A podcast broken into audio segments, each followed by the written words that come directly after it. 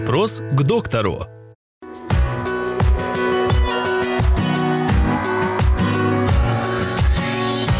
До какого возраста можно исправить прикус?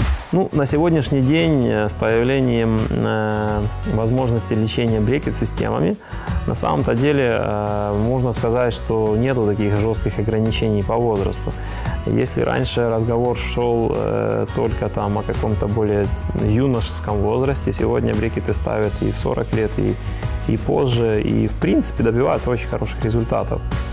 Поэтому э, я бы не сказал, что это есть проблематично сегодня.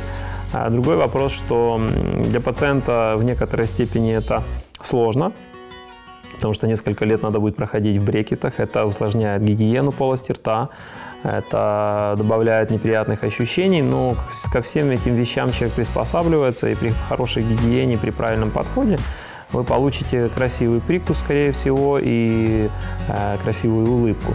Поэтому, э, если по, каким-то, по каким-либо причинам есть действительно медицинские показания для всего, я думаю, что при хорошем выборе метода, при хорошем выборе врача вы получите действительно хороший результат.